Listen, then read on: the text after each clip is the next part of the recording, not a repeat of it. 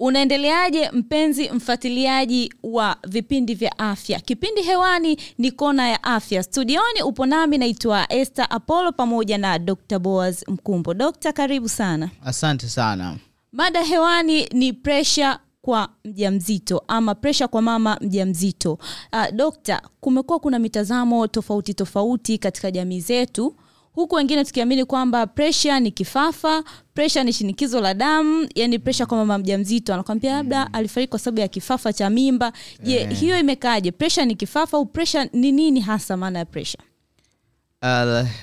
Kama watu wengi ambao wana mtazamo hasi au kwa Kiswahili tu watu wengi unavyosikia au ilivyozoeleka kwa watu wengi, ukisema ninaumwa pressure wanamaanisha shinikizo la juu la damu. Aha. Kwa hiyo pressure ni kipimo ambacho tunapima jinsi gani damu inavyotembea katika mfereji wa mshipa wa damu. Kwa hiyo damu jinsi inavyotiririka huwa tunaweza kupima mgandamizo, yani ile spidi na kasi ya damu jinsi inavyotembea katika mfereji. Kwa hiyo kasi inapokuwa ni kubwa tunasema ni pressure ya kupanda au shinikizo la juu la damu. Lakini pressure inapokuwa iko taratibu au iko kidogo tunasema una shinikizo la chini la damu. Aha. Kwa hiyo kuna shinikizo ambalo lipo juu na ambalo lipo chini. Yes. Mdau mfuatiliaji, unaweza kutupata moja kwa moja kupitia mitandao yetu ya kijamii ikiwamo YouTube, Facebook pamoja na Instagram. Ingia tu pale, andika Dr. Boaz ama sayansi ya mapishi ama Nsambo Healthcare. Utatupata huku tukiendelea kujibu maswali mbalimbali ambayo jamii yetu imekuwa ikitatizika. Dokta, pressure kwa mama mjamzito ina umri, kwamba labda umri fulani na umri fulani ndo anaweza kupata pressure ama ni kwa umri wowote? Pressure wakati wa ujauzito ina visababishi vingi, na kutokana na hivi visababishi mwanamke yeyote ambaye ana umri wa kubeba mimba yuko hatarini kupata shinikizo la damu la juu. Lakini sayansi inatuambia na tafiti zinatuambia kwamba kubeba mimba katika umri mkubwa ni hatari sana, kwa sababu utakuwa uko hatarini kupata shinikizo la damu la juu wakati wa mimba. Lakini pia kubeba mimba ukiwa mdogo sana unakuwa hatarini pia kupata shinikizo la juu la damu. Kwa hiyo umri ni kitu cha msingi sana, lakini mtu yoyote ambaye yuko katika umri wa kubeba ujauzito yuko hatarini kupata shinikizo la damu la juu. Aha, na atajuaje sasa kwamba sasa hivi nina dalili za shinikizo la damu labda la juu? Siku zote huwa tunaweza kumgundua mama mjamzito kama ana shinikizo la juu la damu pale anapokuwa na ujauzito. Na mara nyingi pressure ya mama mjamzito huwa inaanza kubadilika pale mimba inapofikia wiki 28. Ni kama miezi 7 hivi pressure inaanza kupanda. Lakini mwanamke anapokuwa mjamzito huwa anaenda kliniki kila baada ya mwezi mmoja au miezi miwili au miezi mitatu, inategemea na daktari amempa kliniki ya muda gani. Kulingana na kitu ambacho anataka kukimonita. Kama hana matatizo atapewa muda mrefu kidogo, lakini kama ana matatizo atatakiwa ahudhurie kila mwezi kliniki. Asa anapohudhuria kliniki mama mjamzito huwa anapimwa shinikizo la damu kwa kutumia kifaa kinaitwa sphygmomanometer. Ni kifaa ambacho kwa wengi wanakifahamu kama BP machine. Unapimwa, tunaangalia pressure yako iko katika kiwango gani, na inashauriwa pressure inatakiwa isizidi 140 kwa 90. Inapozidi hapo tunaanza kuhofia ya kwamba wewe umeanza kupata dalili mbaya za shinikizo la damu. Kwa kitu cha kwanza kabisa ambacho kinatueleza kwamba kwenye mwili wa huyu mama mjamzito kuna shida ni pale ambapo kipimo cha shinikizo la damu kitakapoanza kusoma juu huku ukiwa na ujauzito. Na hiyo hali kadumu kwa muda mrefu, lazima daktari achukue hatua, kwa sababu pressure wakati wa ujauzito ni hatari sana. Aha. Kwa hiyo ni mpaka nikifika hospitali ama kuna dalili ambazo ninaweza kuzipata labda nikiwa nyumbani? Unaweza ukawa unapata dalili, dalili mojawapo labda ni kichwa kuuma, kuchoka sana, kizunguzungu, mapigo, mtoto kama anacheza anakuwa achezi vizuri, mambo kama hayo yanaweza yako kusababisha wewe uende hospitalini. Lakini kujisikia mchovu kama una dalili za malaria, yani unasikia umechoka tu, kichwa kinauma na nini, uchovu nao ambatana na kichwa kuuma sana, kizunguzungu, moyo kwenda mbio, mapigo ya moyo hayaeleweki, ni vizuri sasa kwenda kuonana na daktari aweze kujua nini hasa kinachojiri. Na kama ikikutwa ni shinikizo la damu, daktari anaweza kukusaidia kwa namna moja au nyingine kunusuru uhai wako na uhai wa mtoto. Asante sana daktari. Wapenzi wafuatiliaje, usisahau kusubscribe, kulike pamoja na kucomment katika kipindi hiki ambacho kinaendelea hapa studio. Mada hewani ni pressure kwa mama mjamzito. Okay, daktari, tuendelee kidogo. Ni sababu zipi hasa zinaweza kumfanya mtu akapata pressure wakati wa ujauzito? Kama nilivyotangulia kusema kwamba shinikizo la damu wakati wa mimba anaweza kapata mwanamke yeyote katika umri wowote endapo atakapobeba mimba. Lakini kuna mambo ambayo yanaweza yakamhatarisha mama mjamzito apate shinikizo la damu wakati wa mimba. Jambo la kwanza, pale utakapobeba mimba, alafu kuna kitu kinaitwa placenta. Placenta. Yes, placenta ndo kwa Kiswahili wanaita kondo. Ndio, kondo. Placenta ndo kitovu ambacho kinaleta, ni daraja kati ya mama na mtoto. Yani ndipo mtoto na mama wanabadilishana damu. Damu inatoka kwa mama inaenda kwa mtoto. Sasa endapo kutatokea na abnormal formation of placenta, placenta isipotengenezwa vizuri, kwa hiyo ule mpokezano wa damu, ile flow ya damu kutoka kwa mama kuja kwa mtoto, kutoka kwa mtoto kuja kwa mama, itakuwa impaired. Kutakuwa na changamoto katika mbadilishano wa damu. Kwa sababu placenta isipotengenezwa vizuri, mishipa ya damu haitabadilishana damu vizuri kati ya mama na mtoto. Kwa hiyo kunapokuwepo na impairment ya blood exchange kutoka kwa mama, maternal circulation, na kwenda kwa mtoto, fetal circulation, kunapotokea na impairment katika mazingira kama hayo, kuna uhatari pressure ya mama kupanda. Kwa nini? Ni sawa kama wewe unapotaka kusukuma damu iende kwa mtoto, alafu kuna kizuizi damu isiende kwa mtoto. Kwa hiyo kinachotokea ni kwamba mwili unajipanga. Unajipanga, unatengeneza namna ya kuisukuma damu kutoka kwa mwili wa mama uende kwa mtoto. Kwa hiyo ili kuweza kuovercome ile resistance, kile kizuizi, pressure ya mama lazima iende juu ili kumnusuru mtoto awe hai. Kwa hiyo kinachotokea ni kwamba kwa nini mwanamke anaweza akapata pressure wakati wa ujauzito, ni pale placenta isipotengenezwa vizuri. Ndio maana pressure wakati wa ujauzito inawapata sana wanawake katika mimba ya kwanza, prime gravida. Prime gravida ni mwanamke ambaye amebeba mimba kwa mara ya kwanza. Yuko hatarini sana kupata pressure inayosababishwa na placenta kutokutengenezwa vizuri. Hali hiyo huhatarisha pressure ya mama kupanda sana. Lengo ni kujaribu kusukuma damu itoke kwa mama iende kwa mtoto, ili kumnusuru mtoto asife. Hali hiyo ndiyo husababisha pressure wakati wa mimba. Hilo ni jambo la kwanza, ambalo linasababishwa na placenta kutokutengenezeka vizuri. Jambo la pili linalosababisha pressure ya mama mjamzito ipande, ni pale mama anapokuwa ana magonjwa yoyote ambayo yameathiri mishipa ya damu. Kwa mfano, mama labda ana magonjwa ambayo yameathiri mishipa ya damu, mishipa yake ya damu haiwezi kufunguka vizuri kuweza kupitisha damu katika pressure nzuri. Sasa hii hali ya pressure hutokea kwa sababu ya mfumo wa maisha ambao mwanamke alikuwa anaishi kabla hajabeba ujauzito.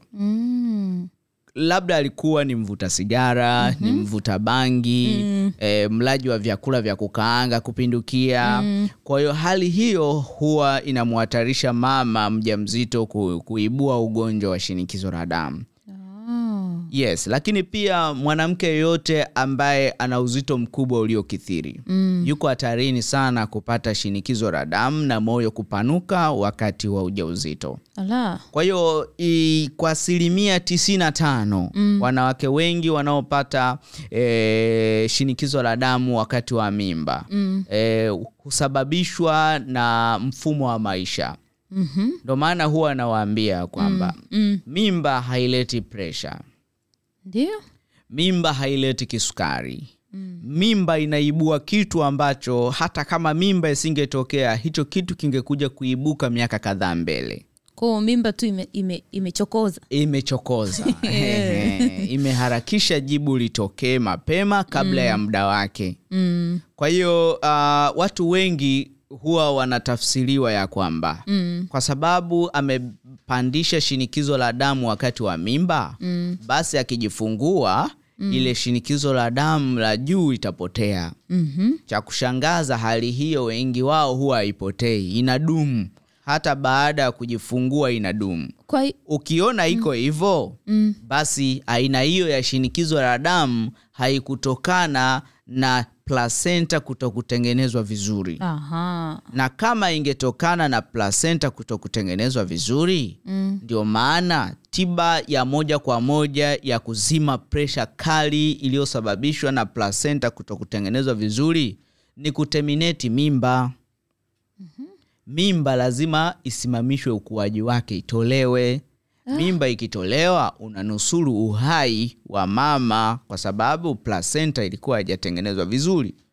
Kwa hiyo pressure itaendelea kupanda na kupanda na kupanda, lakini ukishatoa tu ile mimba, pressure ya huyu mama inarudi kawaida kabisa.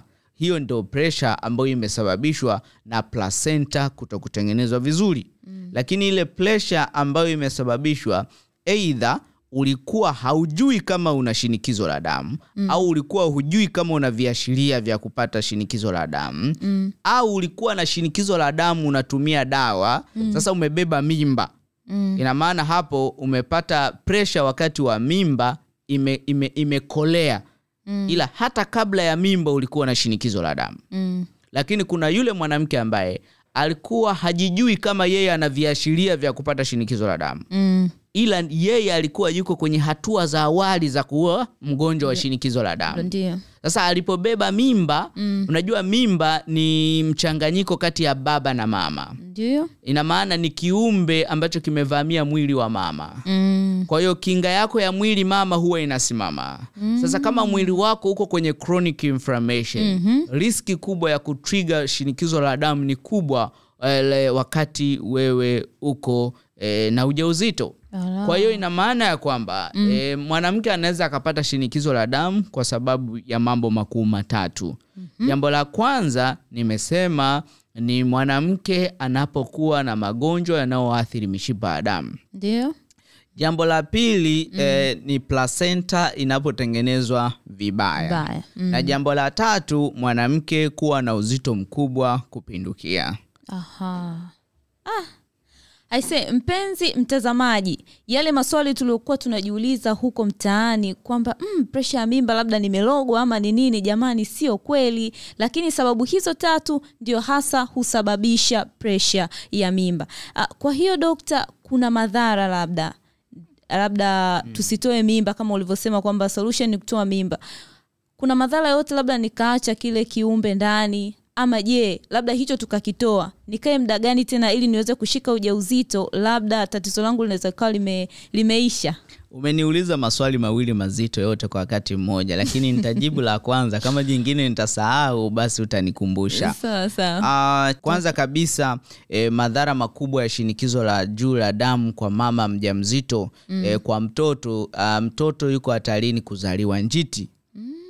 Kwa sababu daktari ataangalia kwamba kwa hii shinikizo la damu hivyo hivi, naweza kutumia dawa nikazuia maafa, au kwa wakati huu sina namna, naweza nikampa dawa ya uchungu huyu mwanamke akajifungua. Mm-hmm. Na endapo nikimpa dawa za uchungu huyu mwanamke akajifungua, mm, je, mtoto atakuwa amekomaa anaweza kuishi hapa duniani?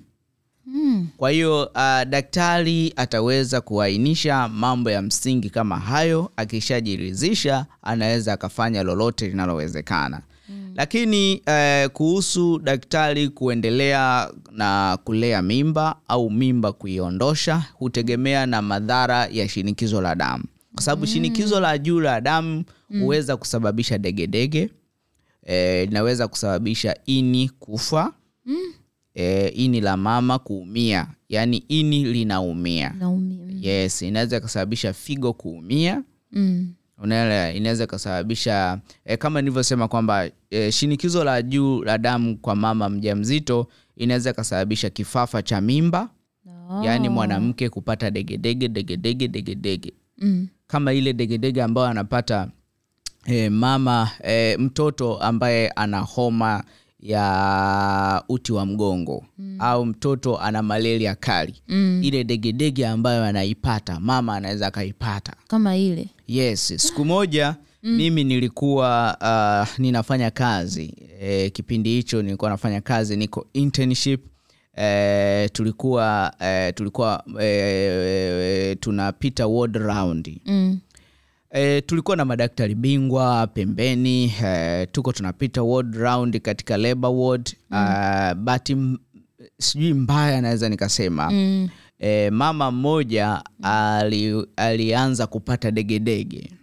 Degedege ilikuwa ni kali. Siku hiyo ndo siku ya kwanza ambayo ilinifanya mimi nianze kufikiria kuhusu namna gani tunaweza tukafanya kulizuia hili jambo lisiweze kutokea. Nataka nikuambie tu kwamba mwanamke anapopatwa na degedege akiwa na ujauzito, ni kitu ambacho ni kibaya, usije kuombea kikutokee. Kwa sababu ushawahi kuona mtu aliyeshikwa na mashetani, analuka anavunja kila kitu anachokiona. Yes, jinsi anavyozidi kuwa na nguvu. Hebu fikiria mama ana kiumbe tumboni, alafu anapatwa na hilo jambo huku akiwa mjamzito. Kwa hiyo ni kitu ambacho ni hatari sana. Kwa hiyo shinikizo la juu la damu wakati wa ujauzito husababisha degedege. Kitu cha pili husababisha abruption of placenta. Tunasema kwamba kuna uhatari lile kondo ambalo linaleta mawasiliano kati ya mama na mtoto kumeguka kutoka kwenye ukuta wa kizazi. Lile kondo litakapomeguka, mwanamke atapoteza damu nyingi sana. Sasa damu zinaweza zikapotea kwa kuziona kwenye nguo za ndani, lakini pia damu inaweza ikapotea ndani kwa ndani, mama akapoteza uhai kama asipowahiwa kuchunguza presha yake vizuri, kwa sababu damu inaweza ikashuka sana. Presha inaweza ikashuka sana kwa sababu ya kupoteza damu bila wewe kuiona.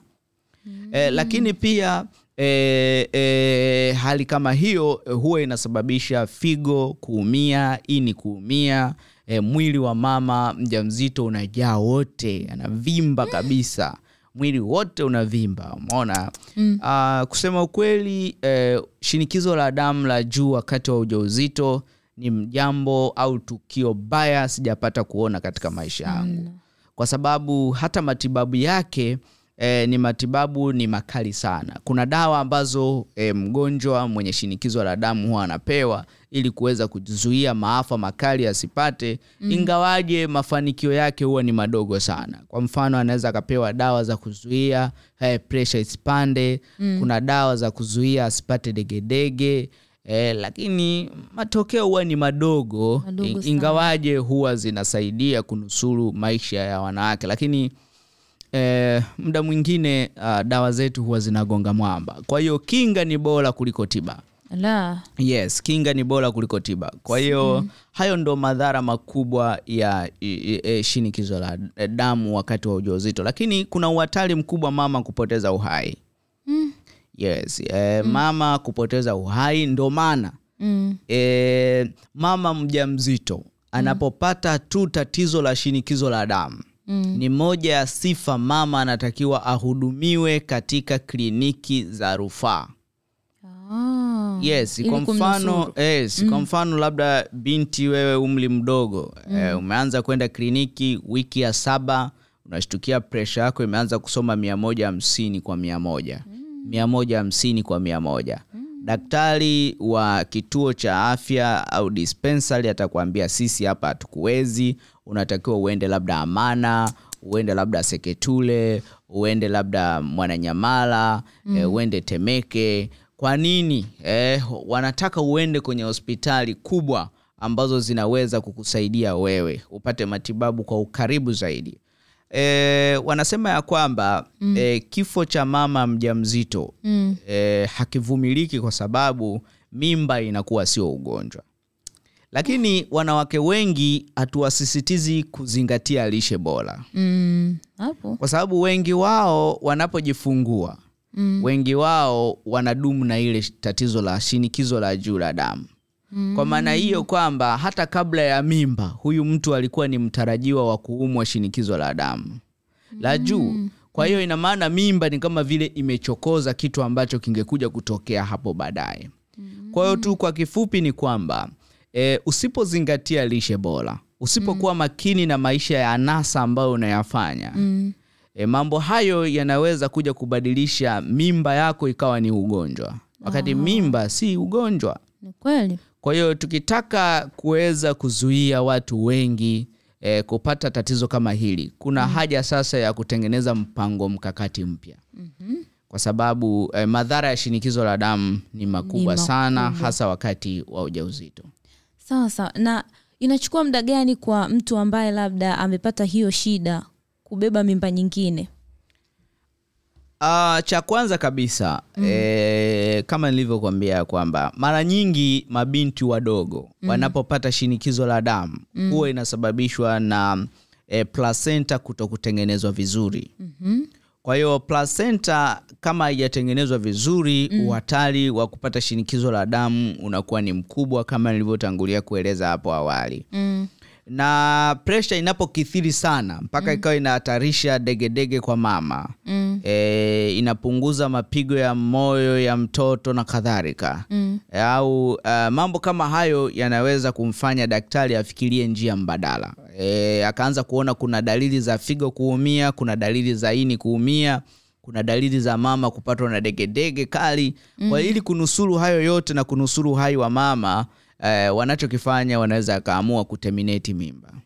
Sasa hali hiyo, baada ya kuterminate mimba ukaona presha yako imerudi kawaida, basi unaweza kupumzika mwaka mmoja na nusu, inategemea na wewe mwenyewe hali yako, then unaweza kubeba tena ujauzito wa pili. Lakini sio kwamba kama mwanzoni ulipata shinikizo la damu kwa sababu ya abnormal formation of placenta, kwamba basi ukibeba tena ujauzito kuna uhatari. Hapana. Lakini kwa yule ambaye anabeba ujauzito katika umri mkubwa, squeeze wanawake wengi labda anabeba mimba akiwa na miaka 35, miaka 40, akiwa na uzito mkubwa na alikuwa hayuko vizuri kwenye kula lishe bora, kuna uhatari mkubwa wa kupata shinikizo la juu la damu wakati wa mimba. Kwa sababu mara nyingi kadiri umri unavyoenda, na wengi hatuna tamaduni ya kuzingatia lishe bora. Kwa hiyo uhatari wa kuwa na magonjwa ambayo yanajitengeneza, ambayo yatakuja kuibuka siku za usoni, ni mkubwa sana. Kwa hiyo mama unajikuta ana miaka 42, 43, sasa anapobeba ujauzito, huko ana magonjwa yanayojitengeneza. Uhatari wa kuibua kisukari, uhatari wa kuibua shinikizo la damu unakuwa ni mkubwa sana, kwa sababu huku nyuma hakuishi kwa kuzingatia lishe bora. Kwa hiyo sasa, kwa yule ambaye amepata shinikizo la damu ambalo linasababishwa na kuibuliwa kwa magonjwa ambayo yalikuwa yanajitengeneza taratibu, ambayo yangekuja kuibuka siku za usoni, akapata mimba yakaibuka yale magonjwa. Sasa ile hali baada ya kujifungua itapoa, lakini haiwezi kupotea mpaka aende kwa daktari ambaye atamsaidia kuweza kufanyia mwili wake matengenezo haraka ili aweze kubeba ujauzito. La sivyo, uhatari wa kupata shinikizo la juu la damu katika mimba zinazofuata unakuwa ni mkubwa sana, kwa sababu atakuwa hajaukarabati mwili wake vizuri. Sawa sawa, umelijibu ipasavyo. Jamii nadhani sasa itakuwa inaelewa. Daktari, unamshauri nini mtu ambaye anatarajia kubeba ujauzito ama mwenye ujauzito? Afanya nini labda ili aepukane na pressure ya mimba? Kiufupi tu ni kwamba kama nilivyotangulia kusema ya kwamba pressure wakati wa ujauzito huwa inasababishwa na mambo makuu hayo mawili. Jambo la kwanza nimesema ni placenta kama haijatengenezwa vizuri, haijawa full developed.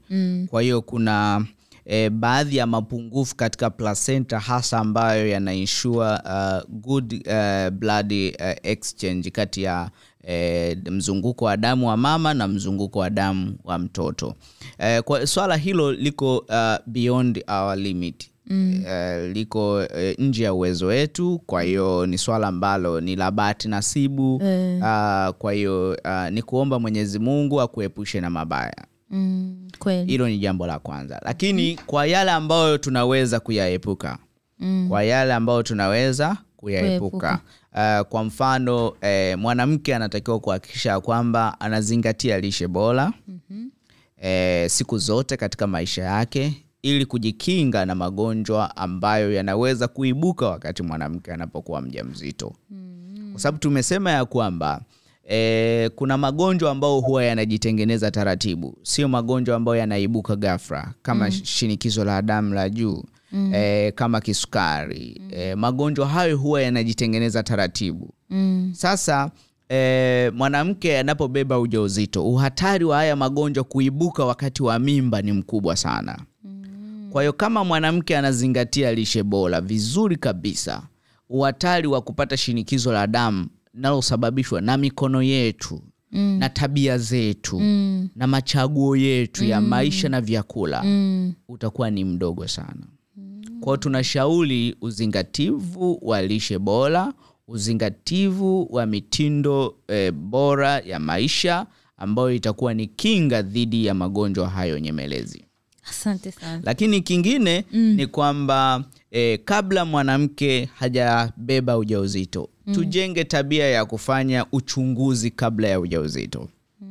Nimekuja kugundua ni mara kadhaa ninapokea historia ya wakina mama wenye matatizo ya watoto kufia tumboni, na presha kuwa juu na sukari kuwa juu, na kupoteza mtoto kabla hawajajifungua. Lakini wengi wao nikija kuwachunguza kwa kina, na wakuta wana viashiria vibaya ambavyo vinawaletea shinikizo la damu wakati wa mimba, na wakuta wana viashiria vibaya ambao vinawaletea kisukari wakati wa mimba.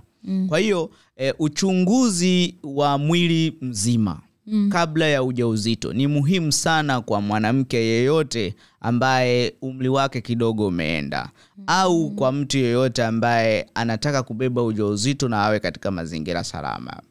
Ni muhimu sana kucheki afya. Kwa hiyo mambo mengi yanazuilika. Ndio maana mimi huwa nakutana na wanawake, namwambia kabisa live, ambia kwamba sawa wewe unatafuta mtoto, lakini kwa mazingira haya ambayo nakuona nayo, kwa muonekano wako tu, na kwa vipimo, na kushauri ya kwamba usibebe mimba kwanza.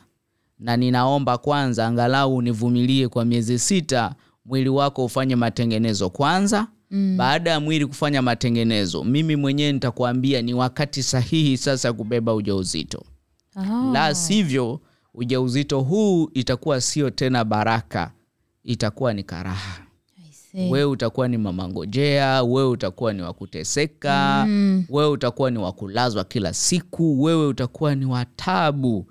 Kwa sababu ndani ya mwili wako vinaonesha kwamba, damu yako inaonyesha kwamba una viashiria vyote vya kupata magonjwa hatarishi wakati wa mimba.